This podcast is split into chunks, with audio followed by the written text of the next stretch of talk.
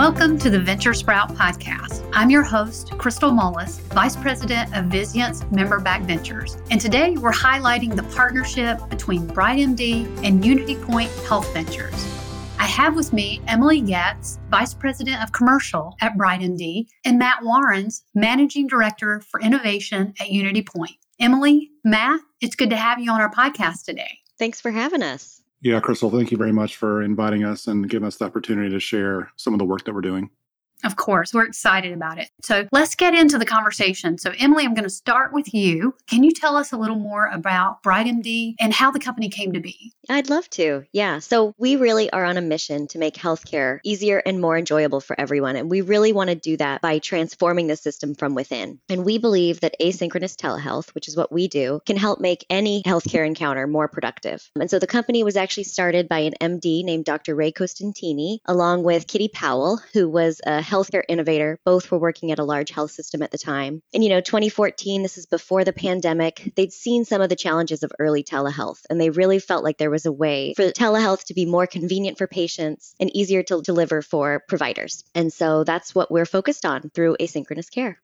Great. And Matt, over to you. I'm going to ask you to give us a little more background about your health system and why was it important for you all to partner with BrightMD? Sure, absolutely. So, Unity Point Health is a fully integrated health system. We cover the entire state of Iowa, and then we have a small footprint in Illinois as well as Wisconsin. By the numbers, it's about 20 regional hospitals, 400 plus ambulatory clinics, about 32,000 employees, and a little over 1,100 of those being providers. I oversee Unity Point Venture Ventures. This was a venture fund that was started back in the spring of 2019. So we're about a little over three years into our investment period, and we have about 14 companies in our portfolio, with BrightMD being one of them. And so, several reasons that BrightMD was brought into our portfolio, one of which goes back to what Emily mentioned, which the company being physician founded actually met Ray and his co founders back in 2016 and was just really impressed with the approach that they were taking and the fact that they were clinically validating and developing the product using clinicians. And that's something that we, in our experience, have found to be very important because it really increases the likelihood that solutions like this will be adopted by our providers. The second thing I would say, though, is that our team's philosophy is really two things. We're looking for opportunities where we can make healthcare more frictionless for consumers, and we're looking for ways to provide solutions to our providers that make their jobs easier. And so we really felt that BrightMD addresses both of those things. And then lastly, I would say another important initiative for us is really to capture patients and consumers who are in our markets that aren't currently our patients. And so, what I mean is, there's a large part of our population today that doesn't have loyalty to one health system over the other. And because BrightMD is so convenient for a, a consumer to access, we're finding that the majority of our patients or consumers who are using this platform are net new patients to Unity Point. So, those are just some of the kind of key reasons of why we wanted BrightMD to be part of our portfolio.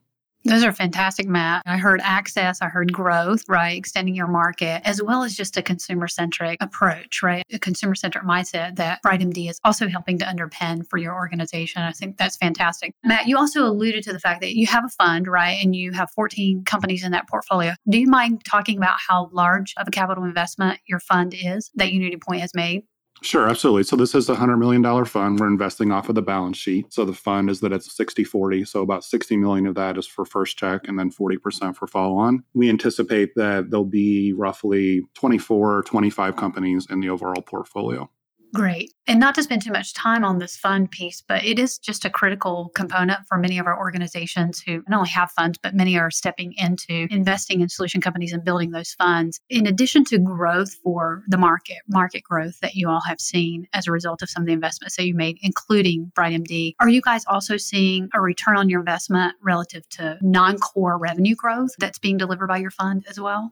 Yeah, so not to get too far off track, but it's a couple of things there. First of all, one thing I would say to other healthcare systems that are considering doing direct investing would be sure to understand the type of team and quality that it takes to really make strong financial investments. So, for example, our fund, we're looking at roughly about 100 investment opportunities for one investment that we make. And so, this isn't really a function that you can do and do well if it's just something on the corner of someone else's desk. And then to address your second part of your question there, for us, the strategic value that these investments could bring are equally as important, if not more important, than the financial returns. And don't get me wrong, financial returns are very important to us and to our fund. And we've already had some early indications of those things. But even if we were to experience a 5x return on a financial investment, there could be a 25x impact on what a solution could do as far as the overall growth of the health system.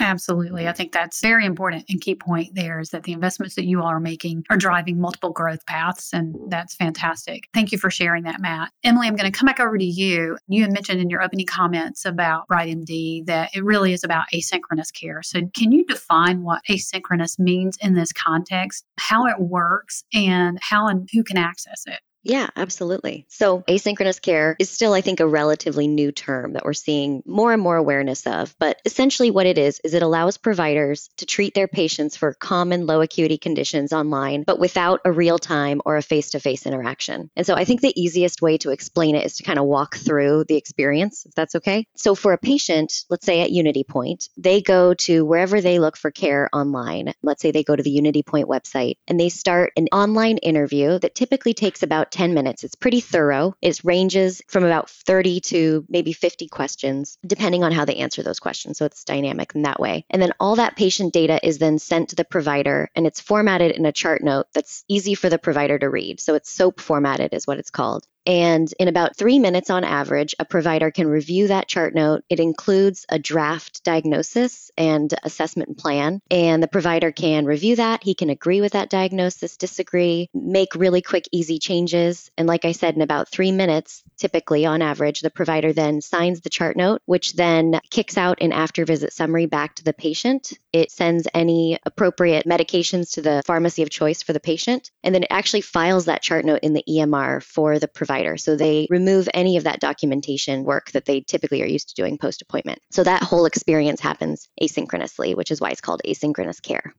Great. And then it makes a lot of sense, right, for low acuity conditions to be triaged and treated in an asynchronous way. How do you all take into consideration more serious conditions or higher acuity symptoms and profiles that may need a higher level of care? Yeah, it's a great question. So I think, you know, today we can handle about 50% of primary care, things like you said, rashes, UTI, cold and cough and flu, ear pain, things like that. We do have the ability to, with some conditions, take patients beginning in kind of that asynchronous format, do some of that early interviewing work so that the provider can then escalate to a higher level of care, either a video visit, maybe even an in person visit, and kind of help that handoff and create this hybrid care experience. And that can happen for higher acuity type conditions. I think our vision, as I was talking about our mission, we really see the opportunity for asynchronous care to be part of any encounter and any severity. And we can help kind of streamline that. Some of that is kind of our vision. What we really focus on today is that kind of core, fully asynchronous treatment. But I think part of, Matt, I don't want to speak for you, but I know some of the things that we've talked about in your vision for the future is almost more why, when I'd heard from you before, part of why you're so excited about BrightMD is some of that work that we can do integrated into the rest of the healthcare experience.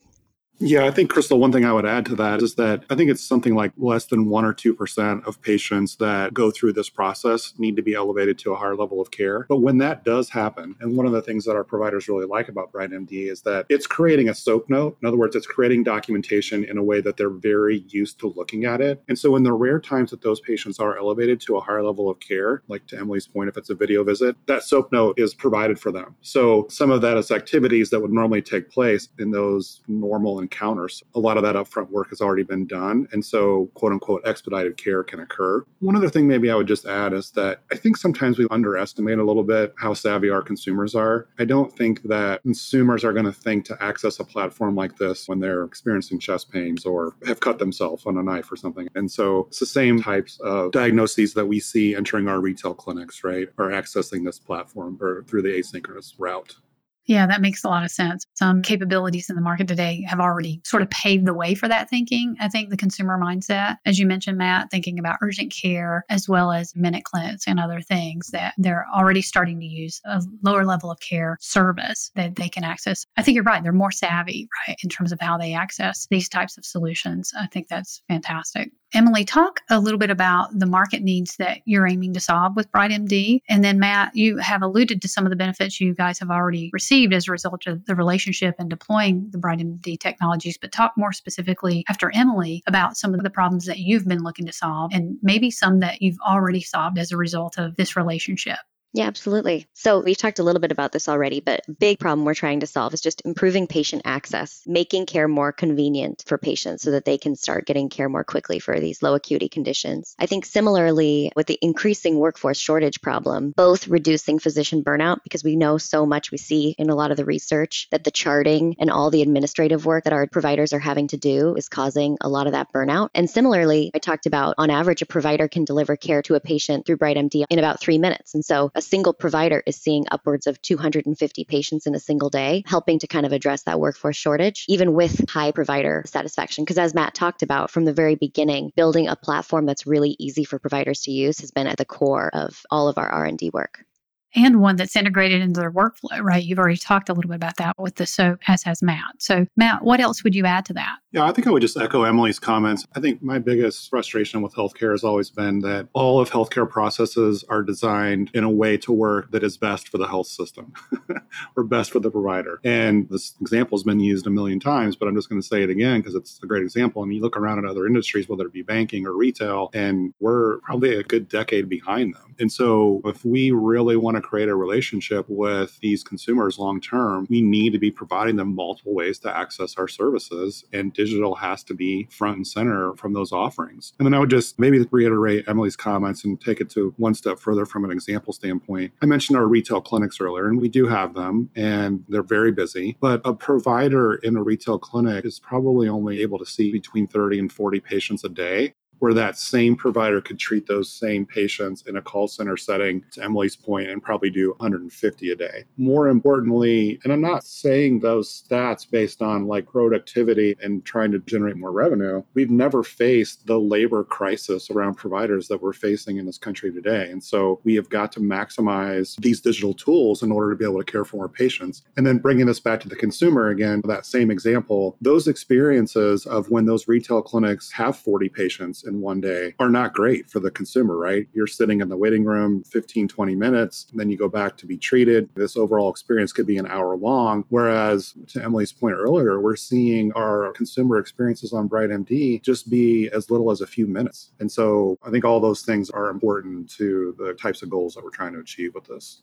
Fantastic. Emily, Matt, thank you for joining us, and we'll continue our discussion in the next episode. And as always, thank you to our listeners for joining us for the podcast today. If you have any questions about Memberback Ventures, our contact email is in the resource section of our podcast page. I'm Crystal Mullis, and we'll catch you again on our next episode.